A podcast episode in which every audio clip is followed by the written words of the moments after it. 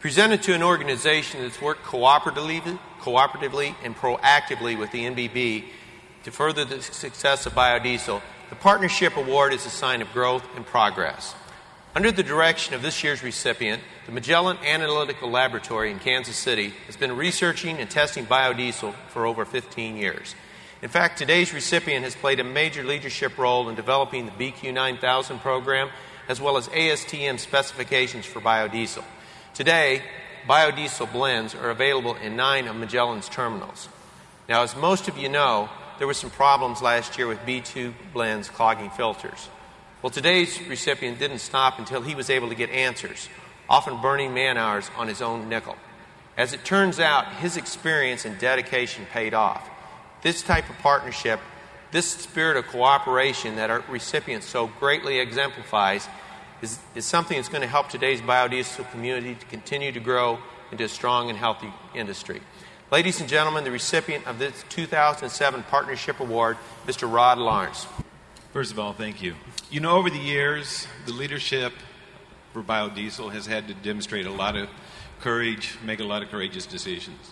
That's demonstrated again here today when Joe and Daryl handed me this mic.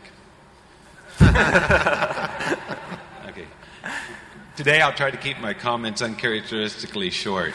Um, there's a few that I need to thank. First of all, my company, Magellan Midstream, who have enabled me to and given me the latitude and the resources to pursue my biodiesel passion.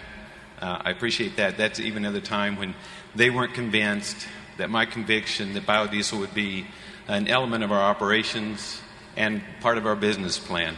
So I want to thank them. Certainly, I'd be remiss if I didn't thank my wife, who has supported me throughout the years. Countless telephone calls late at night, absence on biodiesel trips and the like. So I thank you as well. Uh, and thirdly, thank you, Steve Howell.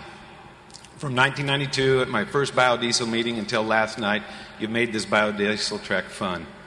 Uh, it hasn't come without some angst and some turmoil and some laughter, but through it all, you've demonstrated conviction and a commitment to biodiesel that serves well to guide the industry. Steve recognized how meaningful this award would be to me, and um, uh, and he thought that that moment ought to be shared. So last night we're standing outside the convention center with a couple of our friends, and, and Steve said that a VIP would be showing up soon. Well, here comes a black limo. The driver gets out, opens up the, black door, the back door, and there's my wife. You know. Thank you, Steve.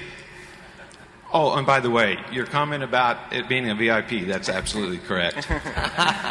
um, lastly and finally, um, the biodiesel evolution is not finished. No evolution is.